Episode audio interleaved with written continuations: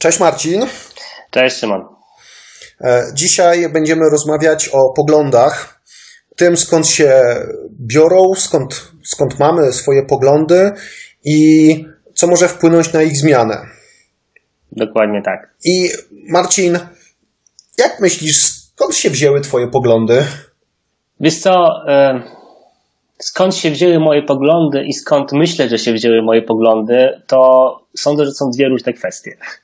E, jak sobie o tym myślałem, zastanawiałem się, jakie są moje poglądy o moich poglądach, e, to, to, to głównie dochodziłem do wniosku, że, że to jest efekt, to jest produkt miejsca i sytuacji, w której, w której się wychowałem, sytuacji, które obserwuję wokół siebie, E, trochę to jest na zasadzie takiego negacji i, przeciw, przeciwstawiania się jakimś, jakimś trendom, czyli budowania identyfikacji na bazie tego, co mi się nie podoba.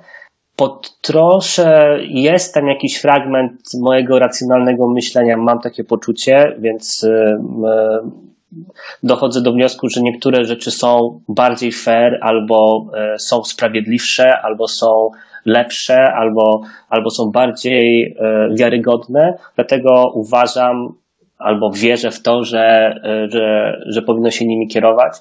I, I tak właśnie było. Znaczy, ja muszę tutaj dodać, że kiedy poznawaliśmy się z Marcinem, to Marcin miał mocno inne poglądy niż ma obecnie.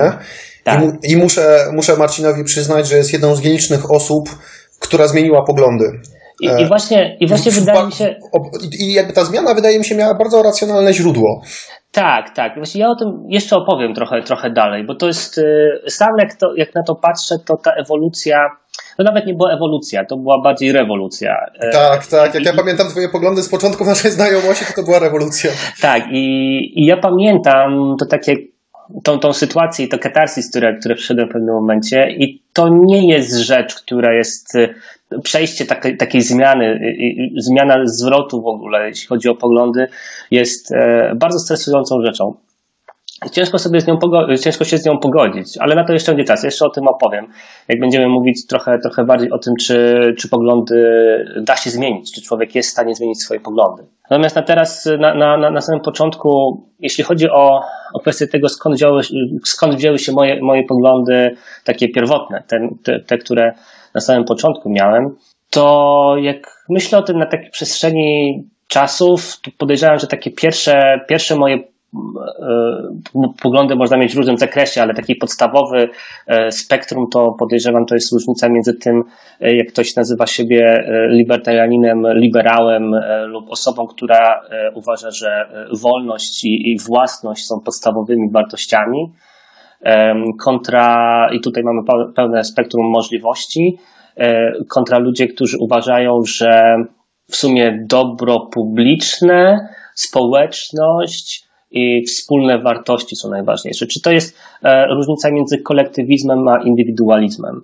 E, oczywiście to jest bardzo uproszczone, e, natomiast ja, będąc w sumie młodym nastolatkiem, miałem takie poczucie, że wszystko, co do tej pory mi się udało zrobić i to, co, to, co posiadam, zawdzięczam tylko i wyłącznie sobie. Takie po, potrzeba indywidualizmu to jest naturalny naturalne w procesie w ogóle samoświadomości i, i dorastania e, i ona się bardzo mocno we mnie, we mnie utrzymała, więc e, i całkiem mocno się we mnie trzymała, także myślałem o tym, że wszystko, co osiągnę kiedykolwiek będzie wynikało tylko z tego, jak ciężko będę pracował i jak dużo um, zgromadzę materialnych, materialnie wokół siebie.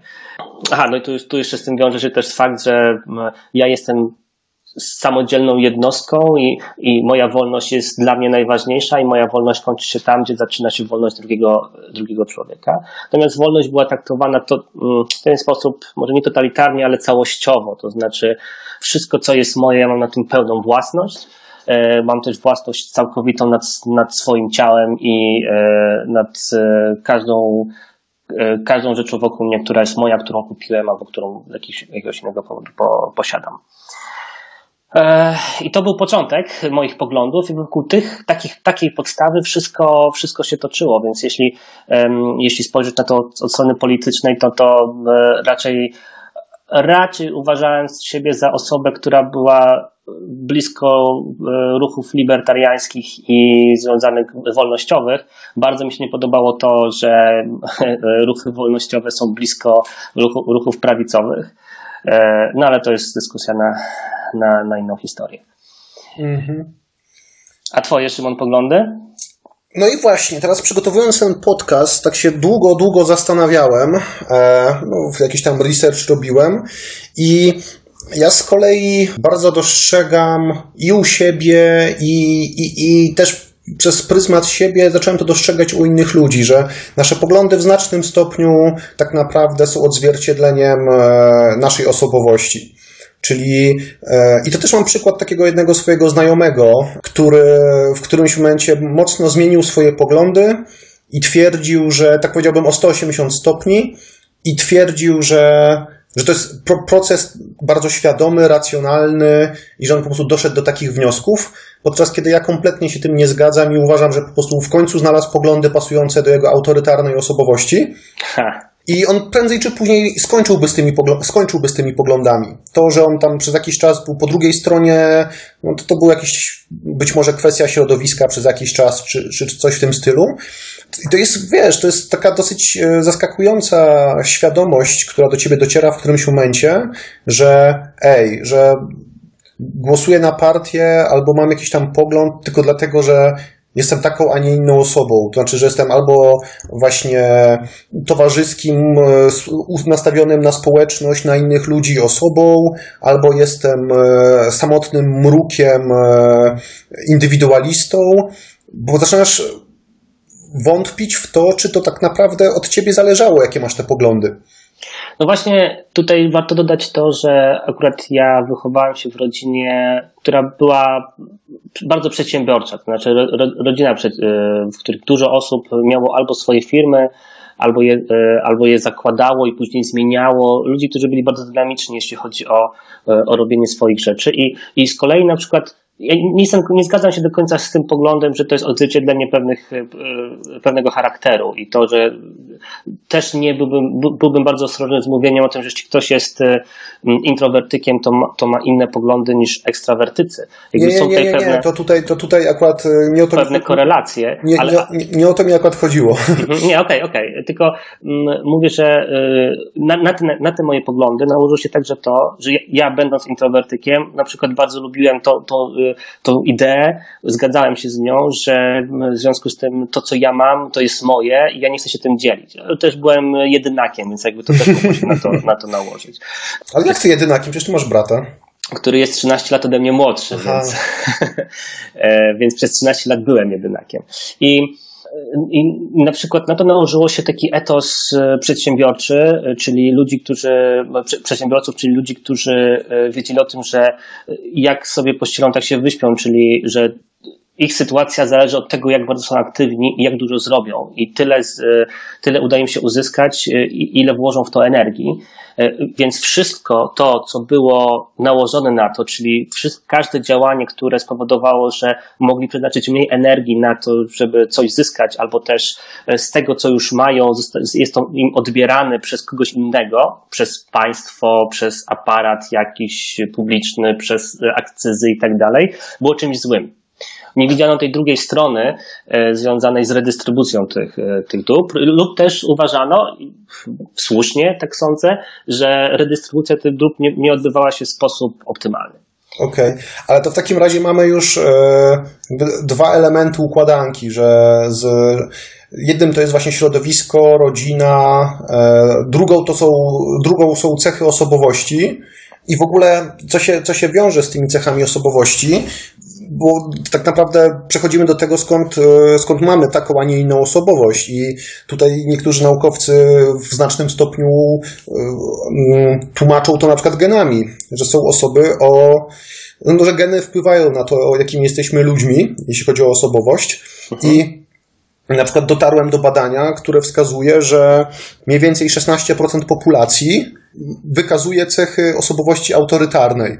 I takie osoby, niezależnie właściwie od, od systemu, e, jakie partie są w danym kraju, e, one mogą głosować na, czy wspierać e, ruchy autorytarne, prawicowe czy lewicowe, niezależnie. bywa, w historii bywało tak, że te same osoby najpierw udzielały się w ruchu prawicowym, autorytarnym, a potem, kiedy lewicowy przejmował władzę, to w, w, przystępowały do lewicowego. Ważniejsza była jakby cecha tego ruchu, że jest autorytarny, niż tak naprawdę ideologia.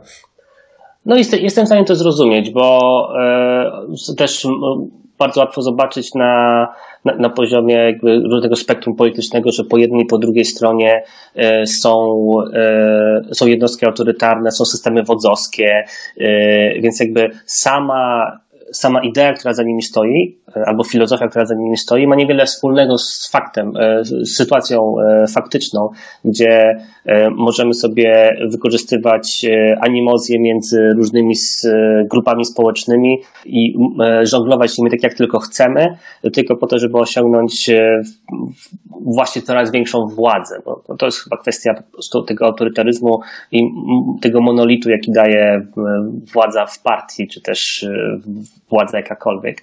I, i, i autory, ten autorytaryzm związany z tym, że wszyscy się ze mną zgadzają, lub też jestem otoczony ludźmi, którzy mają dokładnie te same poglądy.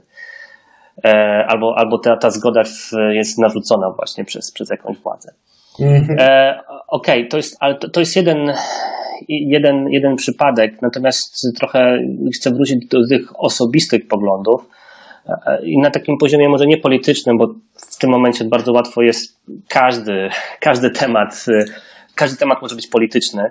Tak. I, i, natomiast tutaj te poglądy nie, nie są tylko polityczne. To mi, to mi, chodzi o zupełnie też inne, inne kwestie, bo mm, mam problem z tym, bo poglądy są czymś tak ogólnym, że możemy na przykład zacząć rozmawiać o tym, czy ktoś uważa, że e, masa krytyczna, rowerowa masa krytyczna w Warszawie jest czymś ok lub nie jest ok, czymś, co, z czymś się zgadzamy, że powinna być, lub e, czymś, co uważamy za totalne kretyństwo, bo, bo blokuje drogi i przeszkadza ludziom. I teraz ja na przykład jestem w stanie wymienić wystarczająco dużo ludzi po jednej stronie i po drugiej stronie e, wśród moich znajomych, którzy mają dokładnie przeciwne poglądy na ten temat. I Jestem przekonany, że gdyby z nimi o tym porozmawiać, to te poglądy nie są zakorzenione e, w ideologii, czy też nie są zakorzenione w głębiej przemyślanych kwestiach, tylko jest, e, jest, jest e, jest efektem pewnej, pewnego własnego prywatnego doświadczenia jednostkowego, które spowodowało rozpoczęcie całego takiego y, procesu myślowego i tych wszystkich trybików, które y, ostatecznie doprowadziły do tego, że uważam, że coś jest dobre lub coś jest złe. Czyli na przykład doświadczenie stana, stania w korku. Dokładnie. Jeśli ktoś podczas masy krytycznej musiał zmienić swój swoją standardową trasę wyjazdu z miasta, albo masa krytyczna była robiona w piątek o godzinie 17 w centrum Mordoru, no to jakby dużo ludzi było przez to wkurzonych, więc dla nich zawsze e, ta masa krytyczna będzie wiązało się z negatywną emocją, więc e, naturalnie zbudowali sobie takie poczucie, że każde stwierdzenie o masie krytycznej jest dla nich e, czymś złym. Czyli kolejny, kolejny element budowania poglądów, czyli osobiste doświadczenie. Dokładnie tak. Do, osobiste doświadczenie i emocje, które są z tym związane. Mhm. Ale to właśnie dobrze, że odeszliśmy trochę od polityki, e, bo ja też e, widziałem zestawienie, e, jakieś badanie poglądów Amerykanów na kwestie naukowe, związane gdzieś tam z, z, z, takimi rzeczami jak na przykład szczepionki, elektrownie atomowe, wydobycie ropy versus alternatywne źródła energii. No i tam były czynniki, które różnicowały poglądy Amerykanów na te sprawy. No i na przykład y, istotne znaczenie wykształcenia. Mhm. No i pewnie ci nie zaskoczę, że osoby z wyższym wykształceniem e, były bardziej e, skłonne szczepić swoje dzieci, były, częściej wierzyły w to, że globalne ocieplenie rzeczywiście występuje jest spowodowane przez ludzi. No i tam jeszcze kilka innych czynników. No ale okazuje się, że właśnie wykształcenie też jest ważnym takim czynnikiem, który, który, który decyduje o tym, w co wierzymy. Ciekawe jest to, dlaczego mówimy o tym na, na poziomie wiary, bo wiara charakteryzuje się tym, że nie, nie, musi, nie musisz mieć dowodów, żeby w coś wierzyć. Jakby to jest definicja wiary. Natomiast e, problem jest taki, że my musieliśmy podjąć w swoim życiu tyle, tyle świadomych i podświadomych decyzji o tym, kim jesteśmy samodzielnie i w, i w grupie, że nie jesteśmy w stanie wszystkich tych rzeczy sprawdzić. Nie jesteśmy w stanie sprawdzić, czy globalne ocieplenie faktycznie ma miejsce. Tutaj musimy opierać się na, tym, na konsensusie 98% naukowców, którzy tak mówią. E, natomiast dotarcie do tej prawdy samodzielnie byłoby bardzo, bardzo trudne. Więc to jest właśnie wiara. I na bazie tej wiary są budowane poglądy. I teraz pytanie mm, takie bardzo, bardzo trudne, czy e, jeśli, co by musiało się stać, żeby, te, e, żeby tą wiarę zachwiać, albo żeby to zmienić? Jak dużo dowodów odwrotnych od tego, co wydaje nam się teraz tym konsensusem, e, mogłoby spowodować, że moje poglądy na jakiś temat się zmienią? I czy to jest w ogóle, w ogóle możliwe?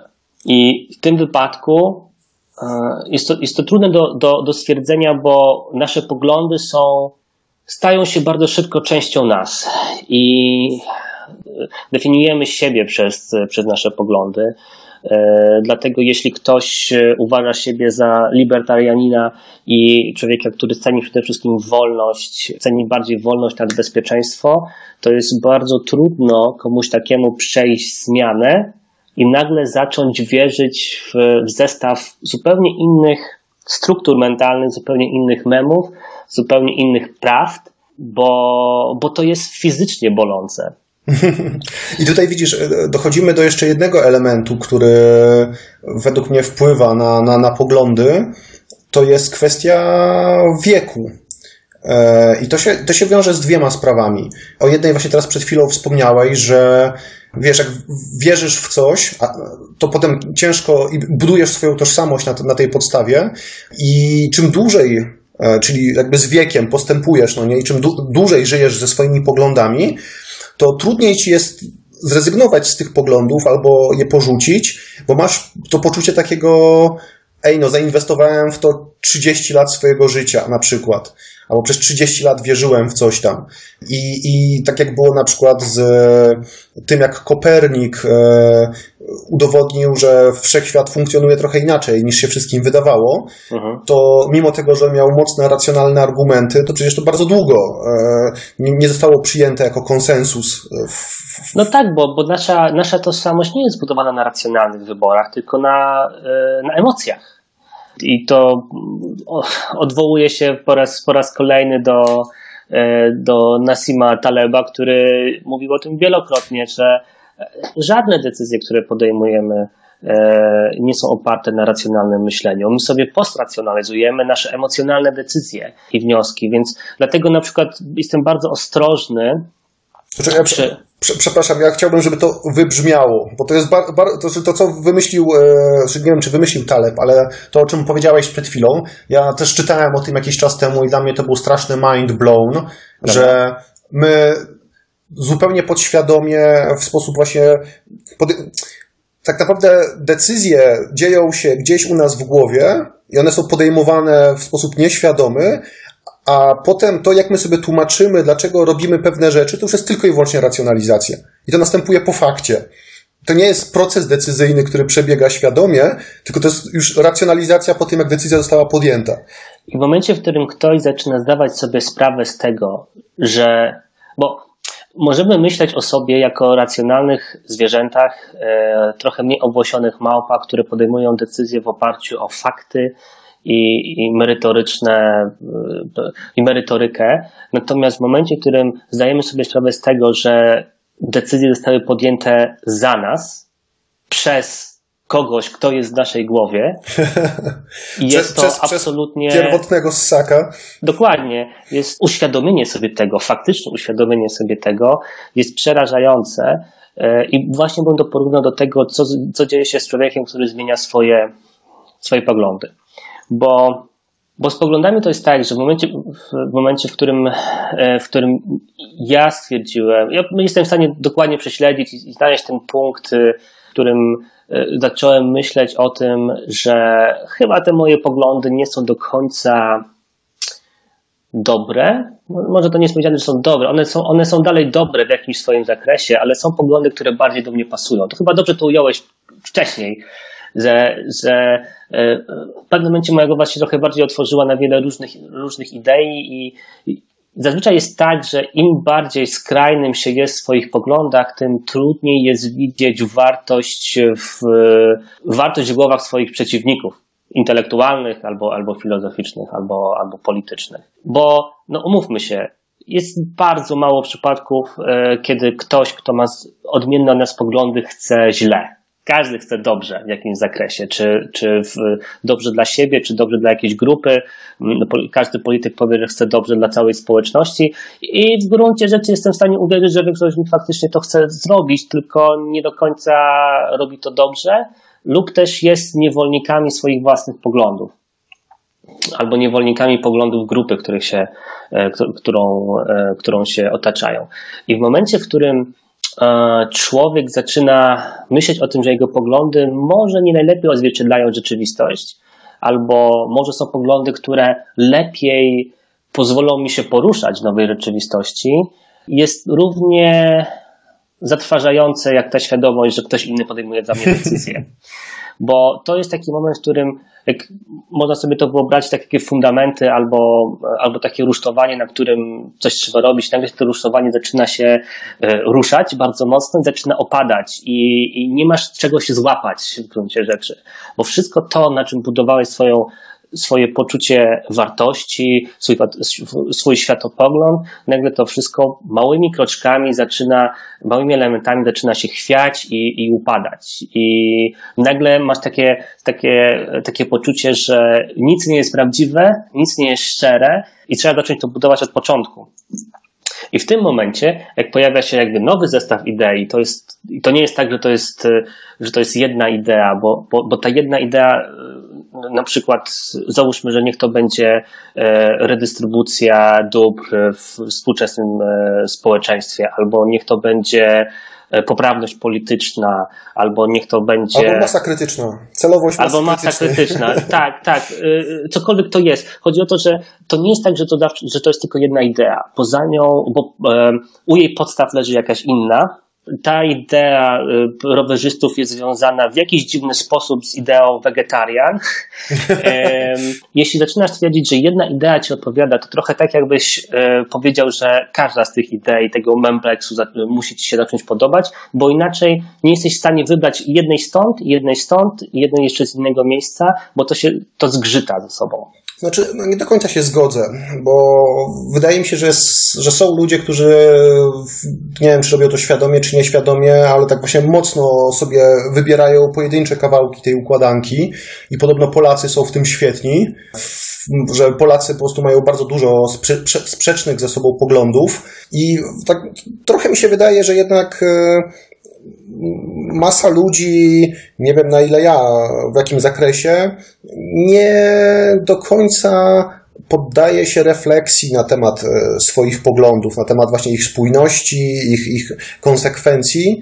E, najlepszym przykładem tutaj właśnie sprzeczności w Polsce jest na przykład to, że Polacy z jednej strony są wielkimi indywidualistami, którzy nie chcą, żeby państwo im się mieszało do czegokolwiek, ale z drugiej strony e, oczekują całej masy usług na wysokim poziomie od państwa i wręcz zdecydowana większość Polaków chciałaby ingerencji państwa w gospodarce. Więc to, to są totalnie sprzeczne rzeczy ale no. cała masa ludzi ma w głowie te sprzeczne rzeczy. Nawet pamiętam, że ty chyba wspominałeś o tym przed, przed nagrywaniem podcastu, że masz jakiś właśnie e, wątek na temat sprzeczności poglądów. Tak, tak, e, oczywiście. Znaczy, ja tutaj mówię trochę dwóch różnych kwestiach, bo w momencie, w którym na przykład intelektualnie chcesz sobie zbudować nowy światopogląd, czyli tak jesteś na tym dnie, w którym już nie masz żadnej podstawy i zastanawiać się, co ma wartość, co nie ma wartości, albo co jest prawdziwe, a co nie jest prawdziwe, no to za jedną ideą musisz brać od razu tą następną. I, i tutaj zaczynamy od samych podstaw, czyli od mówienia o tym, czy, czy ludzie w gruncie rzeczy są dobrzy, czy źli. E, czy, czy innym ludziom można ufać, czy, na, czy można budować, e, czy, czy, czy jest wartość w tym, że organizujemy się w ten sposób, a nie inny, czy lepiej indywidualizm jest czymś lepszym i korzystniejszym dla nas, czy raczej kolektywizm jest czymś lepszym i korzystniejszym dla nas. I, i tak dalej, i tak dalej. I za każdą z tych idei idą odpowiednie działa, działania i następne idee, które, które z, po pewnym czasie budowania jakby tego poziomu na pewnym poziom, y, poziom za poziomem dochodzisz do, do, do tego, jak zbudowana jest obecnie nasza rzeczywistość i, i co zaczyna w niej działać, a co nie. Przykład jeden z wielu ostatnich, y, ludzie, którzy uwielbiają swoje samochody i czują wolność związaną z tym, że mogą jeździć po mieście swoimi samochodami, kontra ludzie, którzy uważają, że transport publiczny jest czymś lepszym. Tu ta walka też nigdy się nie skończy, bo będziemy mieć dwa różne światopoglądy z dwóch różnych stron i pewnie będzie będzie mało osób, które będą w stanie zrozumieć drugą stronę. Natomiast, e, żeby, żeby nie ustawiać tego w ramach takiego konfliktu politycznego, to, to powiem tylko, że to nie jest ten sposób, że tylko po jednej stronie e, spektrum politycznego, mamy, e, mamy poglądy, które są wewnętrznie, e, wewnętrzną hipokryzją. Nie, bo, nie, no to, to bo, pols, przykład... polskie, polskie poglądy są sprzeczne ze sobą po każdej stronie. no tak, niezależnie od Tak, tak. No, po, po, to prawda. Na przykład z badań, minister... Z badań, z badań, wychodzi, że Polacy są narodem po prostu e, schizofreników, jeśli chodzi o poglądy. Mhm. E, na przykład minister e, czy, czy premier lewicowej, największej lewicowej partii, który jest za liberalizacją rynku e, kapitałowego. No, e, no mieliśmy wiele takich przykładów. tak, tak. Albo, albo prawicowy, prawicowy premier, który, który łoży na, na, małe, na małe dzieci i zwiększa świadczenia socjalne. Więc jakby takich, takich rzeczy mamy, mamy dużo. Jak najbardziej, ale też chcę powiedzieć, że nawet społeczeństwa, które, które są bardziej rozwinięte i które na przykład mają większe zaufanie do, e, do faktów, załóżmy naukowych faktów, mają te same problemy i też są bardzo wybiórcze. Na przykład e, w Stanach jest ogromna debata na temat organizmów genetycznie zmodyfikowanych i ci ludzie, e, są nawet memy na ten temat e, z taką dziewczyną, która ma, która ma dready, e, która mówi o tym, że climate, climate change is real, e, z drugiej strony mówi, że jedzenie GMO to jest najgorsza rzecz na świecie. Tak, tak, tak. Ale wiesz co, a propos sprzecznych poglądów, e, to ja mam pewne wytłumaczenie tego, i to nawet też na, na przykładzie z życia. E, otóż mam znajomego, już człowiek jakby dosyć, dosyć starszy, który w, w, za PRL-u był solidarnościowcem, walczył z komuną, działał w związkach zawodowych i ku mojemu zdumieniu, kiedy rozmawiałem z nim e, kilka lat temu, okazał się wielkim zwolennikiem tego wszystkiego, co Amerykanie robią w ramach w tak wojny z terrorem zamykania ludzi bez sądów w Guantanamo, zabijania terrorystów bez, bez sądu, e, no generalnie całej tej polityki amerykańskiej. Człowiek, który walczył o prawa człowieka w Polsce, kompletnie e, nie uznaje tych praw w stosunku do jakichś innych ludzi na drugim końcu świata. A wiesz, że mnie to nie dziwi?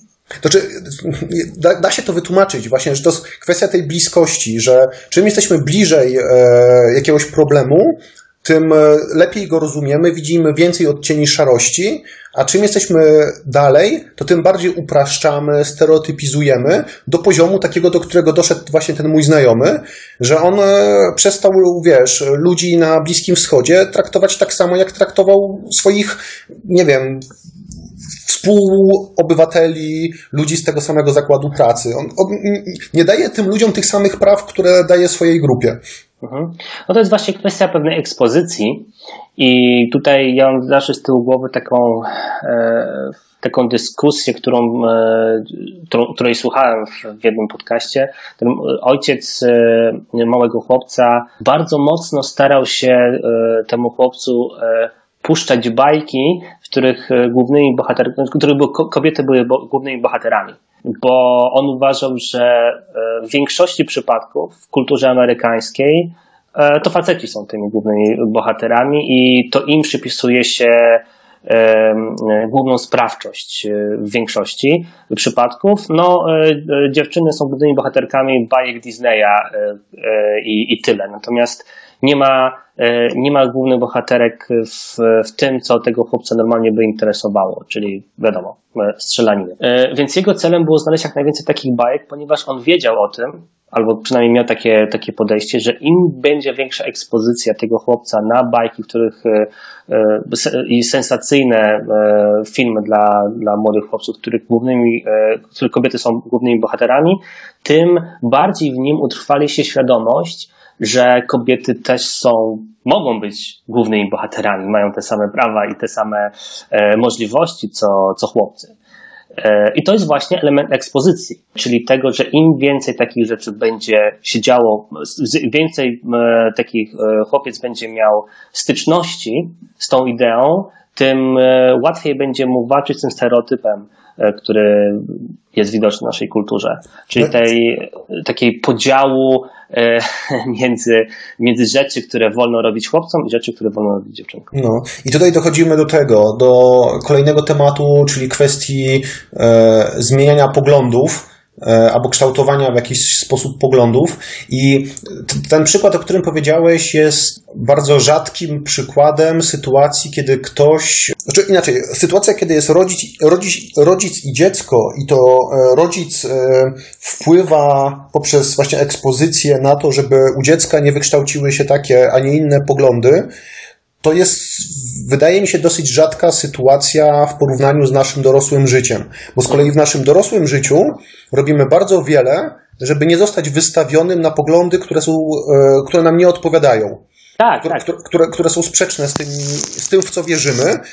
To jest dla mnie taki dosyć niepokojący, niepokojące zjawisko. Znaczy, oczywiście też nie jestem wolny od niego, my na, w, w dorosłości bronimy się przed zmienianiem poglądów. Tak, bo to, bo to boli. e, mogę o tym doświadczyć. E, zgadza się i, i co więcej, technologia, którą się otaczamy i media, którymi się otaczamy, robią nam dokładnie to samo. W sensie zmniejszają nam szanse na ekspozycję na inne poglądy. Tak, I tak tutaj... zwane filtrowanie bąbelek. Dokładnie. I powiem Ci, że jakby pewnym moim, pewnym moim wzorem do naśladowania w tym zakresie jest, jest, jest mój dziadek, który był osobą, dalej jest osobą e, wierzącą, katolikiem, natomiast w czasach PRL-u był, e, był nauczycielem i kierownikiem bursy, ale nigdzie dalej nie zaszedł, ponieważ chodzi do kościoła. Natomiast to, to jest człowiek, który już po odzyskaniu po 89 roku i później. Ja zawsze jak u niego byłem, to, e, to on kupował dwie gazety. On kupował zarówno nie, jak i niedzielę. I, I czytał i z jednej, i z drugiej. I to było dla mnie niesamowite. To, to, to, jest, to jest dokładnie to, e, o co, o co mi, mi chodzi, do czego bym dążył, żeby mieć ekspozycję na wszystkie możliwe źródła i starać się budować e, te, te swoje poglądy na wielu różnych poziomach, z wielu różnych perspektyw. I chyba to, co jest tutaj istotne, bo ja nie wierzę w to, że, że, że, że mi się na przykład, ale nie wierzę, że to się stało, ale nie wierzę w to, że, że moje poglądy diametralnie się zmienią jeszcze, jeszcze kiedyś, chociaż to może być różnie, bo sytuacja się zmienia w czasie, ale na ten moment tego, co wiem o sobie, to raczej to się, to się nie stanie. Ale sam fakt, że posiada się empatię na cudze poglądy, jest podejrzewam taką umiejętnością, którą warto sobie, sobie wyrabiać. No i w ogóle okazja do konfrontowania się z innymi osobami. No, ja mam problem z tym konfrontowaniem, wiesz, bo... To, że nie, nie, do, do, do, do, ja może złego słowa użyłem. Nie chodziło mi o konfrontację w sensie konfliktu, mhm. tylko możliwość kontaktu z innymi osobami, z innymi poglądami. No właśnie, e, teraz jest pytanie, czy moglibyśmy zrobić taki eksperyment, w którym na przykład bierzemy sobie najbardziej e, hardkorowego ONR-owca z Białego Stoku, przepraszam ludzi z Białego Stoku, jeśli ktokolwiek słucha, e, i wsadzić go w, w najbardziej liberalne środowisko, nie wiem, w Berlinie chociażby, albo w Nowym Jorku. I jak myślisz, ile czasu zajmie tej osobie, tego ONR-u, odwrócenie swojego poglądu, odwrócenie swojego myślenia, swojego poglądu, swojego, e, e, swojej ideologii. Znaczy, no, trudno mi jest powiedzieć, czy to jest w ogóle możliwe. No, nie wiem, czy ktokolwiek robił takie eksperymenty, wątpię. Kurczę, no ja odnoszę wrażenie, że na przykład jeżdżenie, emigracja Polaków za granicę, ta masowa, która się odbywa w ciągu ostatnich, powiedzmy od 2004 roku, że to w jakimś stopniu zmienia na przykład nasze społeczeństwo, które ma dużo więcej kontaktu z, z, z innymi kulturami, e, chociaż też wraca całkiem spora liczba rasistów, e, no i stereotypów. Natomiast ja jestem, wiesz, jakby zwolennikiem, e, może nie zwolennikiem, ale ta, ta, taka myśl mi przyszła, e, jak kiedyś czytałem o tym, że w, w, gdzieś w szkołach, e, znaczy istnieje w ogóle gra komputerowa, której celem jest zrozumienie konfliktu bliskowschodniego. Mhm. I gra polega na tym, że jest się dziennikarzem, na Bliskim Wschodzie, freelancerem i trzeba zrobić materiał, no i, i spotykasz się z różnymi stronami tego konfliktu. W ten sposób jesteś w stanie poznać punkty widzenia różnych tych grup, interesy, motywacje i ostatecznie zupełnie inaczej ci uczniowie, którzy grali, grali w tą grę, e, postrzegali potem ten konflikt i też wykazywali się dużo większą empatią, więc ja nie jestem pewien, czy na przykład taka sytuacja jak wrzucenie e, ONR-owca e, do dzielnicy muzułmańskiej w Berlinie czy to nie jest, wiesz, jakby przekręcenie wajchy za daleko, że to jest mhm. E, szok kulturowy, ale być może istnieją sposoby na jakieś bardziej stopniowe wystawianie ludzi na, na, na, na inność, która mogłaby zmieniać przynajmniej stopniowo perspektywę. Bardzo, bardzo możliwe. Może to jest faktycznie zbyt e, mocne posunięcie, ale po prostu chciałem, chciałem też e, zrozumieć, jak, jak to działa i na przykład zastanawiam się, czy w momencie, czy, czy na przykład wrzuceniem kogoś z nas do y, takiego środowiska bardzo faszyzującego, jak szybko z nas zrobiłoby takiego ONR-owca. I choć teraz wydaje nam się, że to jest niekon, niekoniecznie może się stać, to pamiętajmy o tym, że tak jak ustaliliśmy, to nie my podejmujemy decyzję o sobie, e, tylko nasz inny mózg. I może to była po prostu kwestia tej empatii i tego zrozumienia tej grupy i próba przetrwania w ramach tej grupy, która później utrzymuje się E, dłużej, ponieważ staje się to, to myślenie tej grupy i nacisk tej grupy, takie peer pressure, staje się też kawałkiem naszej tożsamości. Wiadomo, jeśli takie, takie rzeczy utrzymują się od małego i y, od małego dziecka rodzice mówią temu dziecku, że y, żyjesz w gorszym świecie, w gorszym mieście, w którym wszyscy chcą cię oszukać i, i, i, i okłamać, to z tym samym poglądem wejdziesz w dorosłe życie i będziesz cały czas szukał potwierdzenia tej właśnie tezy. E, I to będzie Twoim poglądem. Nawet jeśli to jest niezgodne, nawet jeśli teoretycznie jest to niezgodne z prawdą, to będziesz robił wszystko, żeby to faktycznie tak się, tak to wyglądało. I będziesz sobie to potwierdzał na bieżąco, i to będzie taka trochę samo spełniająca się przepowiednia, więc Twoje poglądy zostaną potwierdzone. No, jeszcze a propos e, właśnie szukania nowych, nowych doświadczeń albo kwestionowania swoich poglądów, czy otwierania się jakieś nowe rzeczy. Ja jestem bardzo ciekawy, jaki wpływ na niemieckie społeczeństwo, e, bo nie wiem, czy wiesz, w, w Niemczech, nie wiem, czy to dalej funkcjonuje, na pewno jak byłem na studiach, to funkcjonowało, że w Niemczech każdy mężczyzna szedł do wojska. Mhm. E, jakby to nie było tak jak w Polsce, że mogłeś się wymigać. To po prostu pomiędzy szkołą średnią a, a studiami szłeś do wojska. Mhm. I wiesz, jak to Niemcy, no tam są zasady, nie? No tak. E, jedynym wyjściem, żeby nie pójść do wojska, e, było e, pójście do służby takiej nie wiem jak to się nazywało, służba publiczna. Generalnie mogłeś e, przez rok, e, zamiast iść do wojska, być na przykład pielęgniarzem, opiekunem w domu starców i tak dalej. Jasne. I teraz pomyśl sobie o tym, jaki wpływ na e, miliony młodych ludzi ma to, że oni po szkole średniej opiekują się innymi ludźmi na przykład. No. Jak, to, jak to wpływa właśnie na empatię, na postrzeganie innych ludzi, na, nawet na ten tak zwany generation gap, czyli przepaść, która dzieli młodych i, starszych ludzi. Zresztą o tym też się dużo mówi, że istnieje coraz większy problem e, kulturowy po, po prostu w komunikacji i w zrozumieniu między, między różnymi pokoleniami. Wiesz, gdyby istniał program, czy, czy coś w tym stylu, które skłaniałoby ludzi właśnie do tego, że teraz musisz spędzić pół roku na drugim końcu Europy, albo nie wiem, przejechać się przez całą Europę, w Stanach chyba też była taka tradycja e, takiej właśnie podróży po szkole średniej przed studiami. Oni mają jakąś tam nazwę chyba nawet na to. Sabbatical, czy... Nie wiem, czy nie ściemniam teraz. Gapier? A może Gapier, właśnie. Uh-huh. I tak samo mój kolega, który wędrował po Azji, spotkał młodych Niemców, którzy byli e, kontynuatorami jakiejś tradycji rzemieślniczej. I oni zanim dostali jakiś tam chyba tytuł mistrzowski w swoim cechu rzemieślniczym, musieli przez rok podróżować po, po świecie tylko i wyłącznie ze sprzętem, który sami wyprodukowali i mogli się utrzymywać tylko i wyłącznie ze swojej pracy. I spotkał, i, spo, i spotkał tych Niemców gdzieś w ogóle w Azji. E, i, i, I wiesz, ci ludzie, którzy wrócą do tych Niemiec e, i będą po prostu e, zwykłymi członkami społeczeństwa, ale oni zobaczyli pół Azji. I musieli mieć kontakt z tymi wszystkimi ludźmi, bo musieli z nimi, wiesz, załatwić pracę, utrzymanie. No, wiesz, to nie, to, to, to nie był urlop all inclusive. No, jasne, oczywiście. E, oczywiście.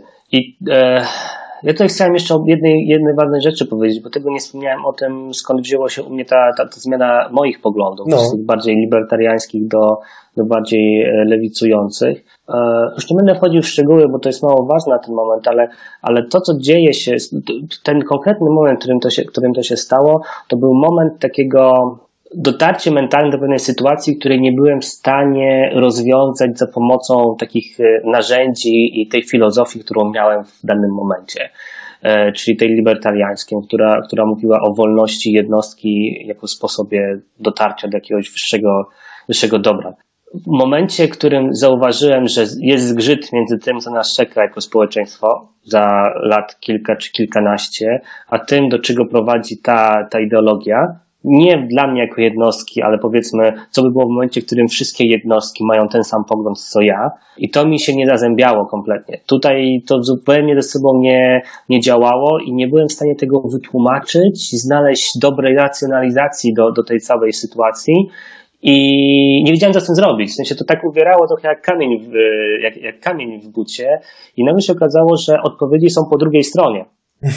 Te, które, te odpowiedzi, które wydawały mi się, że są są idiotyczne, są bezsensowne, są trochę frajerstwem tak naprawdę, ogólnie rzecz biorąc, e, stają się e, rozwiązaniem jakiegoś problemu, który miałem.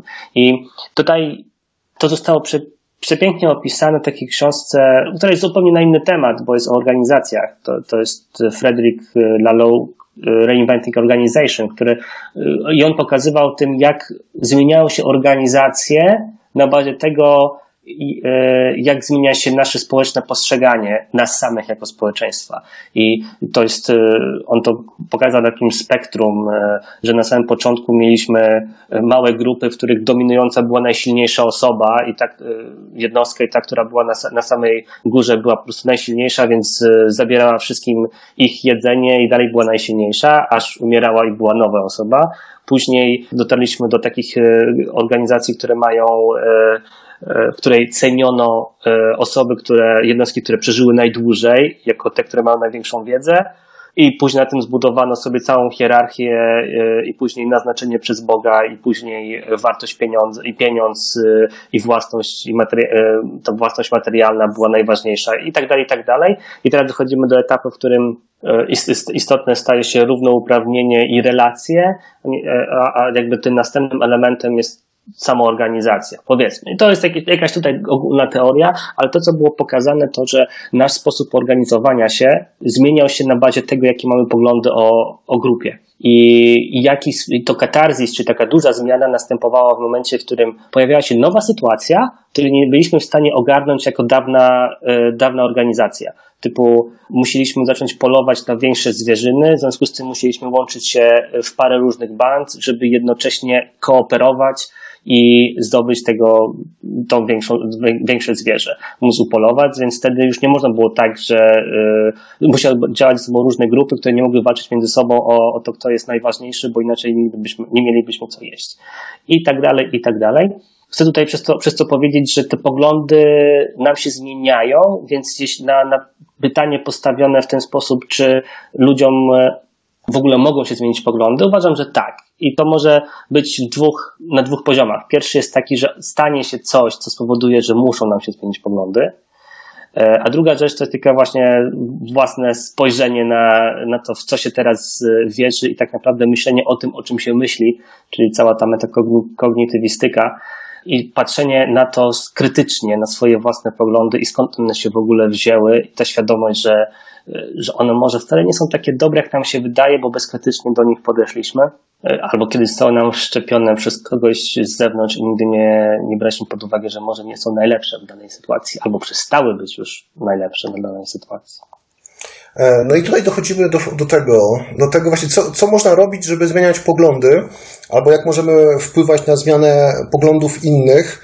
No i ty, ty mówisz o sytuacji dosyć e, samoświadomej osoby, która oddaje się jakiejś takiej refleksji.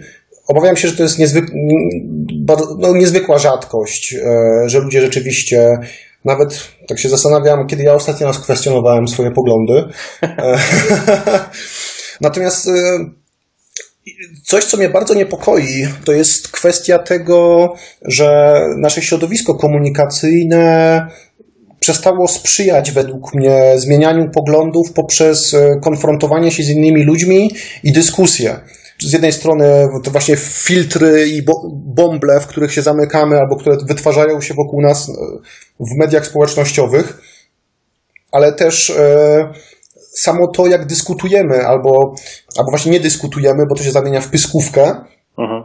I w ogóle samo zjawisko tego, że kiedy zaczynamy ze sobą dyskutować, to tak naprawdę zaczynamy głównie bronić swoich racji, a nie, a nie wystawiać się na rację drugiej strony. I my właściwie nie chcemy dać się przekonać. No oczywiście, że nie chcemy dać się przekonać, bo to, yy, bo to boli.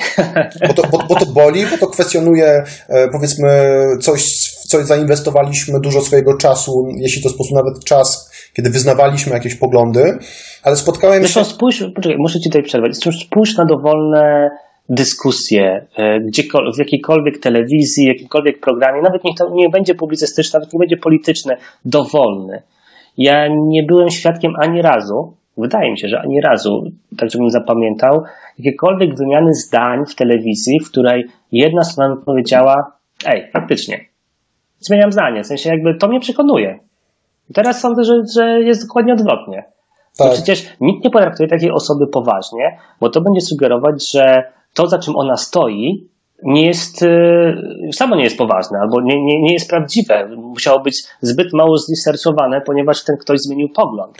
Ale no, no. I, i, widzisz, i tutaj z kolei jest, nagle okazuje się, e, czy może nie nagle okazuje się, ale z tego wynika i się zgadzam z tym, że zaletą albo cechą pozytywnie postrzeganą jest konserwatyzm poglądów. Tak, tak. Co jest, co, co, co jak, jak wiesz, tak naprawdę jak się nad tym zastanowić, to jest to absurdem. To, czy nie, nie, absurdem, to, to, nie powinno być postrzegane pozytywnie, że ktoś ma poglądy, które są nie, niezmienne. No, dokładnie tak. Więc e, tutaj mamy jeszcze jeden, jeszcze jeden aspekt, bo to jest tak, że te nasze poglądy, które sobie wyrabiamy, mając te lat kilkanaście czy dwadzieścia, za dziesięć lat według mnie powinny się zmieniać, bo, bo świat się zmienia do. do no dokładnie, dokładnie. To, to jest forma adaptacji. A my jak, a, dokładnie, a jak my jesteśmy w, jakby, mamy zdefiniowany światopogląd na, na bazie kilku filmów, kilku przekazów ustnych i, i tego, co nam powiedzieli rodzice e, kilkanaście lat temu, i jest, to my stajemy się niewolnikami tych, tych, tych naszych ram, tych poglądów, które mieliśmy, mieliśmy wcześniej. Więc jeśli ktoś był wychowany w takim myśleniu, że istnieje tylko jeden tradycyjny rodzaj, e, rodzaj rodziny i on jest konserwatywny, to bardzo ciężko mu jest przyjąć do wiadomości, że zanim pojawił się ten nasz konserwatywny rodzaj, e, e, układ rodzinny, to kilkaset lat, czy tysiąc lat, czy dwa tysiące lat wcześniej zupełnie inny był konserwatywny rodzaj układ rodzinny. Tak, tak. I to był wynalazek, to, który my teraz nazywamy rodziną, to był bardzo nowy, rewolucyjny wynalazek. E, nie mówiąc już o tym, że, że ponad tysiąc lat temu przyjęcie chrztu przez Polskę to, to, to był przecież e, też e, nowinka z zachodu. Tak, tak. I to, to, to jest właśnie dobry przykład, że rzecz, do której jesteśmy tak strasznie przyzwyczajeni teraz, kiedyś była nowością i, i my jesteśmy strasznie przywiązani do jakichś poglądów, do jakichś właśnie chociażby elementów kultury, a to są rzeczy, które pojawiły się, no już nie mówmy o chrzcie Polski, ale niektóre rzeczy się pojawiły 30 lat temu, 20 lat temu, ale wracając do tego problemu dyskutowania, że to jest rzeczywiście, kurczę, no istotny problem, że w, w czasach postępu takiego szybkiego, w czasach, kiedy tyle rzeczy się zmienia w takim tempie, być może należałoby kulturowo jakoś zmienić postrzeganie tego, zmienić to, jak myślimy o zmienianiu poglądów. E, żeby to się stało czymś e, pozytywnym, że, żeby nie traktować jako słabość tego, że ktoś zmienił poglądy. No dokładnie tak. I, i, i tutaj znów muszę wrócić do Taleba, który, który mówił o tym, że my powinniśmy posiadać prawo do zaprzeczenia samym, samym sobie.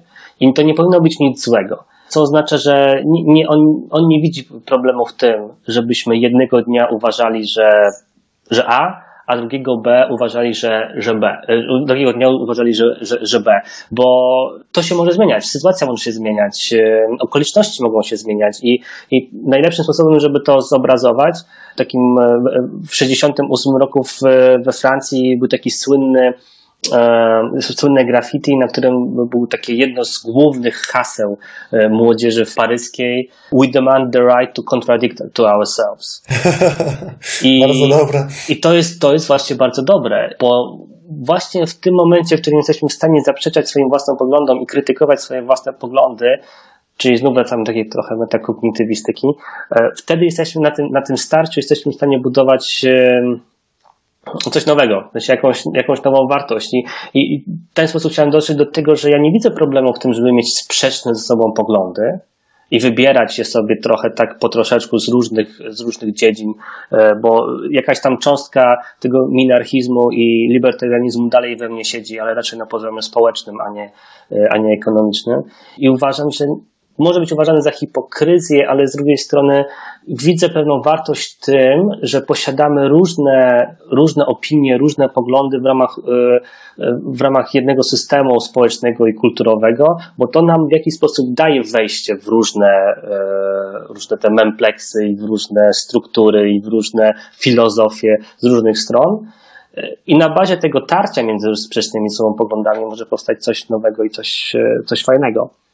No tylko właśnie wracamy do problemu tego, że to boli. No tak, to, to, to, to boli. No to już y, możemy sobie jasno powiedzieć, że już minęły czasy, w których są jasno, czarno-biało określone poglądy polityczne i mówienie o tym, że ktoś jest tylko lewicowy, ktoś jest tylko prawicowy, ktoś jest tylko samochodem lub y, tylko komunikacją miejską, ktoś tylko korzysta z Androida, a ktoś tylko z iOS-a. To jest, to, jest zbyt, to jest zbyt płynne y, w tym momencie. To się zmienia i my. Mm, sytuacja na nas to, to, to wymusza. E, w tym momencie my możemy być e, e, jakby bardzo krytyczni wobec obecnej, obecnej władzy, za 4 lata może być dokładnie odwrotnie lub też lub lecz w nie wiemy, co, co się będzie dalej działo. Rzeczy za szybko się zmieniają, żeby mieć stałe poglądy. No, no I widzisz, gdyby na przykład kulturowo oswoić tą myśl, o dopuszczalności zmienności poglądów i że jest to coś e, pozytywnego, to być może bolałoby trochę mniej, bo miałbyś poczucie, że istnieje na to społeczne przyzwolenie. Mhm. Mhm. Bo mógłbyś, mógłbyś tylko mieć pretensje trochę do siebie, ale wiedziałbyś, że spotkasz się z akceptacją e, otoczenia. Wiesz co, tu, tutaj jest jeszcze jedna rzecz, bo bo może o tym warto jeszcze powiedzieć, bo mi się nie wydaje, że poglądy to jest coś, z czym powinniśmy dzielić się z innymi ludźmi. Bo nie, nie powinniśmy? Nie powinniśmy. Uważam, że nie powinniśmy. To no. Uważam, że to jest, to jest rzecz, która jest tak prywatna i tak osobista, że powinno być uznane za nietaktowne, żeby się nimi dzielić. Czyli, no, czyli większość polskiego Facebooka na, powinna otworzyć, wiesz. ale to nawet co, o masie krytycznej nie powinniśmy rozmawiać? A, może nie cechować tego emocjonalnie. Znaczy, po, powin, czy ja wiem, czy powinniśmy, powinniśmy, tylko chodzi o to, że nie uważam, żeby indywidualne poglądy, bo zobacz o co chodzi z poglądami. W sensie to, że my wierzymy w pewne rzeczy powoduje, że bardzo łatwo stać nam się ekspertami w jakiejś dziedzinie, nie mając faktycznej eksperckości za sobą. Muszę coś zacytować, e, może nie, nie licuję do, do, do Taleba i tych wszystkich filozoficznych myślicieli, o których, których wymieniamy, ale, ale jest fantastyczny post e, na takim Facebooku facebookowym profilu Make Life Harder. I oni ostatnio e, zamieścili, zamieścili e, fantastyczny tekst o tym, jak każdy z nas po prostu ma swoje poglądy i może ja w ciągu dnia jestem sprzedawcą e, w żabce, ale jak tylko przyjdzie wieczór, to jestem publicystą na Facebooku i ja wiem wszystko o oponach w limuzynie prezydenckiej. I czytasz coś takiego i o, to, jest, to jest bardzo dobrze napisane, ale, ale zdajesz sobie sprawę, że to jest, to jest prawda, że z jakiegoś dziwnego powodu te poglądy, które mamy, które wydają nam się najważniejsze na świecie, bo są nasze, pozwalają nam decydować, e, e, ustawiają nas w wyższości nad całą resztą. I to mnie chyba najbardziej boli. E, to, że my uznajemy, że my mamy rację, co powoduje w, w rozmowach, i dlaczego te rozmowy są takie emocjonalne i te, i te konfrontacje, że to nie chodzi o to, że my uważamy, że coś jest prawdziwe. Nam chodzi o to, żeby udowodnić drugiej stronie, że nie ma racji. I to bardzo boli. Szczególnie boli w dyskusjach o tym, e, e, czy, czy, czy samolot prezydencki, czy, czy był zamach na samolot prezydencki i na prezydenta, czy, czy też był to, był to wypadek. I można mieć różne poglądy. Najgorsze, nawet nie najgorsze, ale gdzieś tam jest prawda, w którymś miejscu, nie wiadomo po której stronie, natomiast y, dwie strony będą to debatować y, tej dyskusji do samego końca, albo nawet bez końca, i do tego nie dojdziemy prawdopodobnie. I nawet dlaczego nie dojdziemy? Bo nawet jeśli poza wszelką sprzecznością dowody będą wskazywać na jedną z dwóch stron, na jedną z któreś z tych y, odpowiedzi, to druga strona tej dyskusji zawsze znajdzie sposób, żeby je podważać do samego końca. I to chyba jest najbardziej frustrujące. Już abstrahując od, od Smoleńska, bo ja jednak jestem przekonany, że jedna z tych wersji jest e, bardziej przekonująca. Nie, oczywiście, że tak. E, Tylko ale chodzi wiesz... o to, że to nawet nie jest kwestią dyskusji, nie? tylko raczej, e, raczej to, że jedna z stron nigdy się z tym nie pogodzi. I nawet teraz nie będę mówił, która to jest strona, bo nawet nie o to chodzi, bo my tego nie wiemy. Ja też nie, nie będę stawiał się w pozycji eksperckiej. Nie chcę popełniać swojego błędu, który przed chwilą krytykowałem. Wracamy do, do, do, problemu dyskusji, że dyskusja nie służy e, otwieraniu się na zmianę stanowiska, tylko bronieniu e, swojej wersji i tego, że dyskusje w telewizji to tak naprawdę jest wygłaszanie swoich opinii, a nie tak naprawdę przekonywanie się. Natomiast jeśli chodzi o przekonywanie drugiej strony, to istnieje taka technika, podobno naukowo udowodniona i mająca jakąś skuteczność większą niż po prostu przekrzykiwanie się, to jest pytanie rozmówcy o szczegóły rozwiązania, jak on dokładnie to widzi. Jak ta wersja świata, wydarzeń, jakiegoś problemu miałaby rzeczywiście dokładnie funkcjonować. I okazuje się, że osoby, które zostają w pewien sposób zmuszone do głębszego zastanowienia się nad swoim pomysłem, czy nad swoim poglądem, czy konsekwencjami tych, tych poglądów, łatwiej są w stanie dostrzec dziury w tym swoim rozumowaniu. I, tak, tak. I, i, i, dać się przekonać do, do absurdalności tego. Ja też przypominam sobie właśnie dyskusję z jednym swoim takim e, skrajnym znajomym, już mniejsza o poglądy. I kiedy tak naprawdę zadając pytania pomocnicze i prowadząc go przez całą ścieżkę jakiegoś tam rozumowania, on sobie sam coraz bardziej zdawał sprawę z absurdalności tych swoich poglądów, które na poziomie hasła wydawały się świetne, natomiast jak przechodziliśmy do, do sposobu na wdrożenie tego naprawdę, no to, to, to wychodziły z tego straszne absurdy. No tak. Y, I jedną, z drugą taką, taką metodą, którą też stosuje się w, w metakognitywistyce jest, jest zadawanie sobie pytania, co by musiało się stać, żebym zmienił zdanie. E, czyli próba skonstruowania wizji rzeczywistości, czy, czy jakiejś rzeczywistości, w której e, moje poglądy okazałyby się nieprawdziwe, i próba stwierdzenia, to, to można stosować na dwa sposoby, albo do siebie wewnętrznie, albo w ramach dyskusji z kimś. Jeśli ktoś stawia jakąś, jakąś te, jeśli ja stawiam jakąś tezę, druga strona ma inną, y, odwrotną tezę, to wystarczy mu zadać pytanie, co by musiało się stać, żebyś zmienił zdanie. I ta druga osoba zaczyna konstruować obraz, w którym, jeśli my mamy rację, oczywiście, zaczyna, zbyt, zaczyna bardzo być podobny do tego, co my uważamy za, za, za prawdziwe. I wtedy ta druga strona zaczyna zauważać, że jej poglądy mają mniejsze prawdopodobieństwo albo wymagają więcej takiej energii myślowej, żeby skonstruować sobie ten obraz, niż coś, co my uważamy za, co, to, co wydaje nam się być pra, faktyczne i, i prawdziwe. Na koniec, e, bo w sumie to całkiem długo nam wyszło, na koniec e, mam, mam jeszcze jedną, jedną rzecz. A propos, dlaczego uważam, że te nasze poglądy nie, powin, nie powinniśmy o nich rozmawiać zbyt dużo? Bo Nasze poglądy generują mnóstwo memów, e, mnóstwo idei, które zaczynają żyć jak wirusy.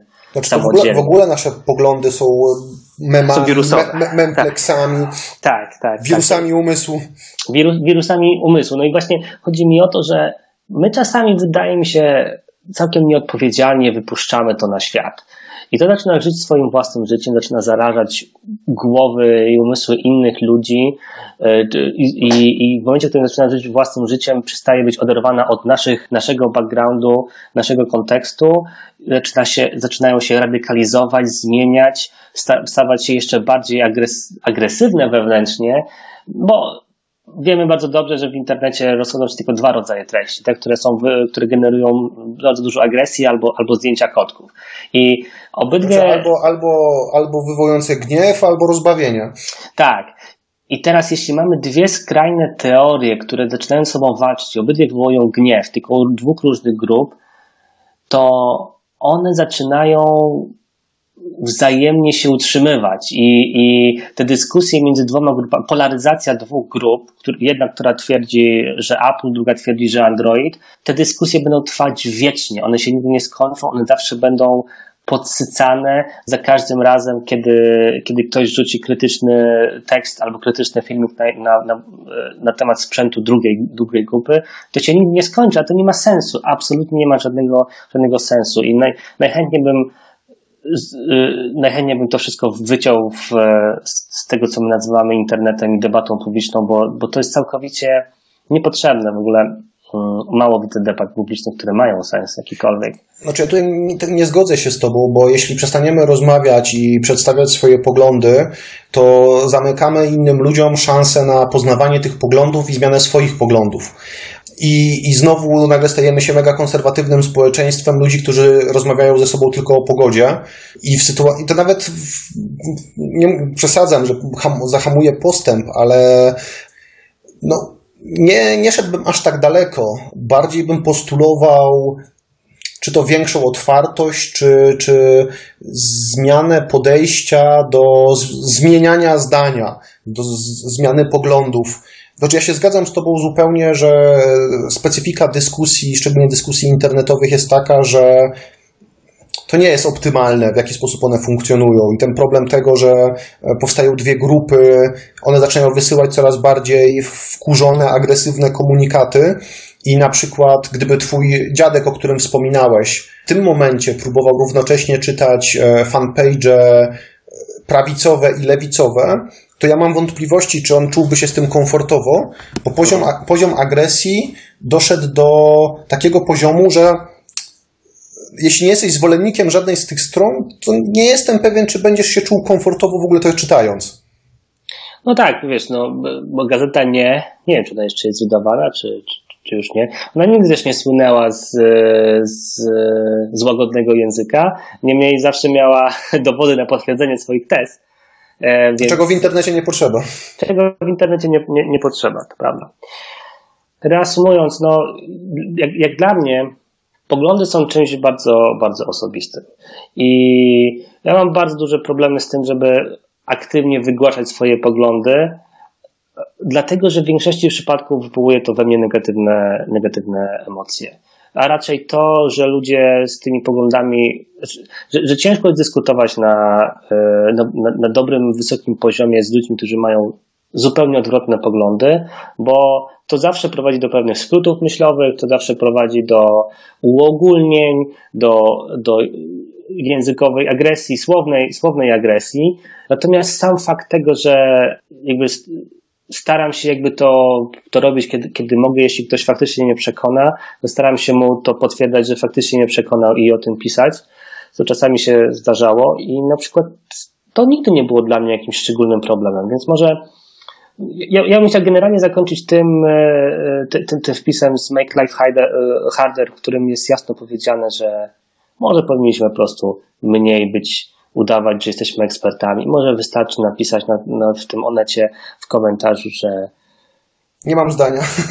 Ten, ten tekst wywołał du- we mnie dużo negatywnych emocji, ale zachowam je dla siebie, bo nie warto o tym tutaj pisać. znaczy, z kolei ja podsumowując, yy, chciałbym zwrócić uwagę na to, że kurczę, że strasznie dużo naszych poglądów tak naprawdę nie jest nasze że to są rzeczy, które dostaliśmy od rodziców, od środowiska, w genach, razem z osobowością. Masa tych rzeczy jest po prostu losowa. To jest kwestia przypadku, że urodziliśmy się tutaj, że nasi rodzice e, byli bogaci albo biedni, e, że chodziliśmy do szkoły takiej i takiej. I teraz, biorąc pod uwagę całą, jak bardzo te poglądy nie są tak naprawdę nasze, to upieranie się przy nich i, i agresja, czy, czy jakaś taka e, fundamentalizm związany ze swoimi własnymi poglądami, według mnie jest nie do końca uzasadniony, bo jak bronić czegoś, co tak naprawdę nie jest twoje nawet do końca? No. I myślę, że chciałbym bardzo, żebyśmy dużo bardziej pozytywnie patrzyli na, na to, że ludzie zmieniają poglądy i dużo bardziej się otworzyli na, na, na możliwość zmieniania poglądów. Oczywiście tylko tych dobrych poglądów. Dokładnie. I w ten sposób się zapętliliśmy. Tak. Dzięki Szymon za, e, za dzisiaj. Dzięki za następny odcinek i do usłyszenia. Do usłyszenia.